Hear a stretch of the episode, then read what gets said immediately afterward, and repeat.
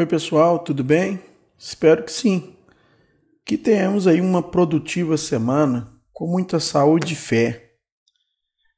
Pessoal, nesse podcast vamos dar continuidade aí aos estudos dos crimes contra o patrimônio e o foco hoje é o crime de roubo.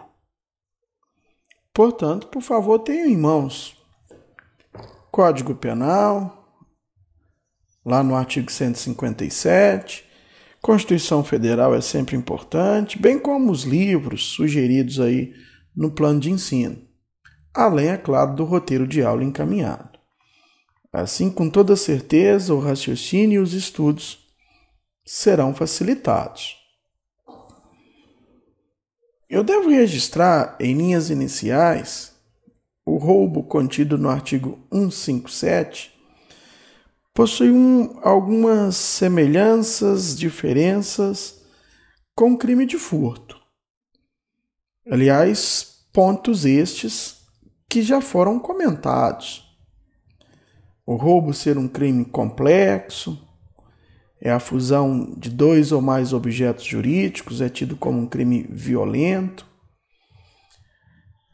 A violência está consubstanciada na grave ameaça, que é a violência moral, na violência, que é a violência física, ou por qualquer outro meio que impossibilita a resistência da vítima, nós já havíamos abordado.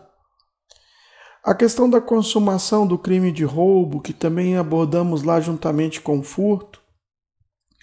E aqui o destaque está relacionado à súmula 582 do STJ, o entendimento simulado diz que o crime de roubo está consumado, independente de ter a posse mansa e pacífica, basta a inversão da posse, ainda que exista perseguição e a coisa roubada ser recuperada, se ocorreu a inversão da posse, o crime está consumado é, é a súmula 582 do STJ. Um outro ponto que já foi abordado é a impossibilidade de aplicação do princípio da insignificância no roubo. Tendo em vista o roubo ser cometido com emprego de violência, analisando o primeiro pressuposto, o primeiro requisito do princípio da insignificância, qual seja mínima ofensividade da conduta do agente.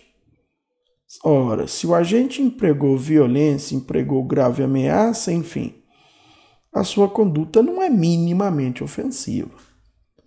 Logo, o primeiro requisito, o primeiro pressuposto do princípio da insignificância já exclui a possibilidade da aplicação no crime de roubo. Um outro ponto importante também é a possibilidade do, do, do, do roubo de uso e a relação com o estado de necessidade.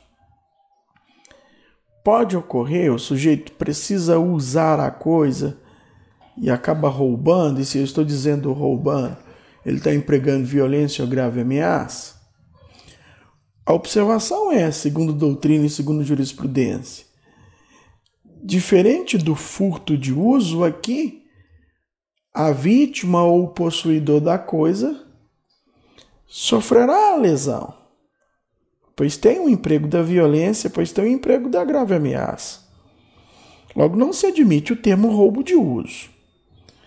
O que pode existir é o entendimento majoritário, tanto da doutrina quanto da jurisprudência, é a aplicação do estado de necessidade. Evidentemente, desde que sejam preenchidos os requisitos do estado de necessidade. A causa de exclusão de ilicitude contida nos artigos 23, inciso 1 e 24 do Código Penal. Esse é o entendimento. Um outro ponto importante específico do roubo, e também é um entendimento da jurisprudência atual, da jurisprudência dominante, é dizer, uma simples, simples, desculpe, uma simples trombada, um encontrão, um esbarrão, um empurrão. O entendimento é que já constitui violência ou meio que impossibilita a, a resistência, a defesa da vítima. Logo, na hipótese, entendimento jurisprudencial, é que já há o crime de roubo. Não é furto. Trata-se, por assim dizer, até de uma resposta do judiciário para o nosso dia a dia, considerando, para tanto, o grande índice de crimes contra o patrimônio no contexto furto e roubo no nosso dia a dia. Logo, como resposta ao endurecimento da jurisprudência, tratando a hipótese que inicialmente seria discutida se é furto ou não como roubo. Mas, repito, uma simples trombada, um encontrão, um esbarrão, ocasião em que o sujeito subtrai a coisa da vítima. Agora, roubo é crime violento. E por ser crime violento, quer dizer crime hediondo. O ponto é, dizer que um crime é hediondo ou não é ter ou não o respaldo na lei dos crimes hediondos. A lei dos crimes hediondos é a lei 8072/90. O artigo 1 desta lei apresenta no seu rol quais são os crimes hediondos. Algumas hipóteses de roubo são tratadas como hediondas. Logo eu quero dizer, em regra, o roubo não é tratado como hediondo. Apenas em algumas hipóteses esse roubo será tratado como crime hediondo. E onde está? Artigo 1 inciso 2 da Lei 8072/90. São considerados hediondos, seja o crime consumado ou tentado. Inciso 2, o roubo. Primeira hipótese. Em parágrafo 2 inciso 5 do 157 quando há restrição da liberdade da vítima. Segunda hipótese. Parágrafo 2A, inciso 1. Quando praticado mediante emprego de arma de fogo. Ou segundo B. Pelo emprego de arma de fogo de uso proibido ou restrito. E a linha C as hipóteses de roubo qualificado do parágrafo 3 do 157, é dizer, o roubo seguido de lesão corporal de natureza grave e o roubo seguido de morte. Somente estas hipóteses são tratadas como hipóteses de crimes hediondos, no contexto do roubo. Uh, no caput do 157, nós temos o, o chamado roubo próprio, que é a regra geral de roubo. É quando o sujeito emprega violência ou grave ameaça para a subtração da coisa. Agora, eu chamo a atenção para uma previsão legal, parágrafo 1 do 157, intitulado pela doutrina e jurisprudência como roubo impróprio. As penas são as mesmas, reclusão de 4 a 10 anos e multa. Porém, há uma inversão. Primeiro, o agente subtrai a coisa. E logo depois da coisa subtraída, ele emprega violência ou grave ameaça, a fim de assegurar a impunidade do crime ou a detenção da coisa para si ou para terceiro. É o chamado roubo impróprio. Caminhando um pouquinho mais, já o parágrafo 2 do 157 apresenta a causa de aumento de pena. A pena será aumentada de um terço. O inciso 1 ele foi revogado. Eu quero dizer que o inciso 1 desse parágrafo 2 tratava do aumento de pena quando roubo cometido com emprego de arma. Vejam vocês que até então tinha uma imprecisão aqui. Qual arma? Arma de fogo, arma de brinquedo, simulacro, enfim. Com a revogação deste inciso, inciso 1 do parágrafo 2, nós não temos mais essa discussão. Já já eu vou falar da hipótese de majorante de arma de fogo, que é um próximo parágrafo. Inciso 2 é a majorante do concurso de duas ou mais pessoas. Inciso 3 é a majorante quando a circunstância determina que a vítima estava em transporte de valores e o agente conhecia dessa circunstância. Inciso 4 roubo de veículo automotor e o veículo automotor é transportado para outro estado ou país. Inciso 5. Quando o autor do roubo, o agente, mantém a vítima em seu poder, restringindo a sua liberdade. Inciso 6. A subtração for de substância explosiva ou acessório. São hipóteses de majorantes. A pena será aumentada de um terço parágrafo 2 do 157.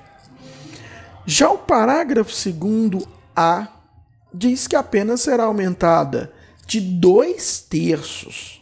Vejam vocês a majorante. Dois terços. Se o crime for cometido com emprego de arma de fogo. Acabou, não tem mais discussão. É arma de fogo arma de brinquedo não autoriza mais majorante. Simulacro não autoriza mais majorante. Parágrafo 2 A, inciso 1 é claro nesse sentido. Inciso 2, a pena também é aumentada de dois terços se há subtração, se no roubo, melhor dizendo, a destruição ou rompimento de obstáculo mediante o emprego de explosivo, artefato. Vide, por exemplo, o caso que tivemos recente do roubo do assalto à Rodoban, eles utilizaram explosivos. Já o parágrafo terceiro do, do 157 apresenta o roubo qualificado pelo resultado mais grave, Aqui é o verdadeiro roubo qualificado.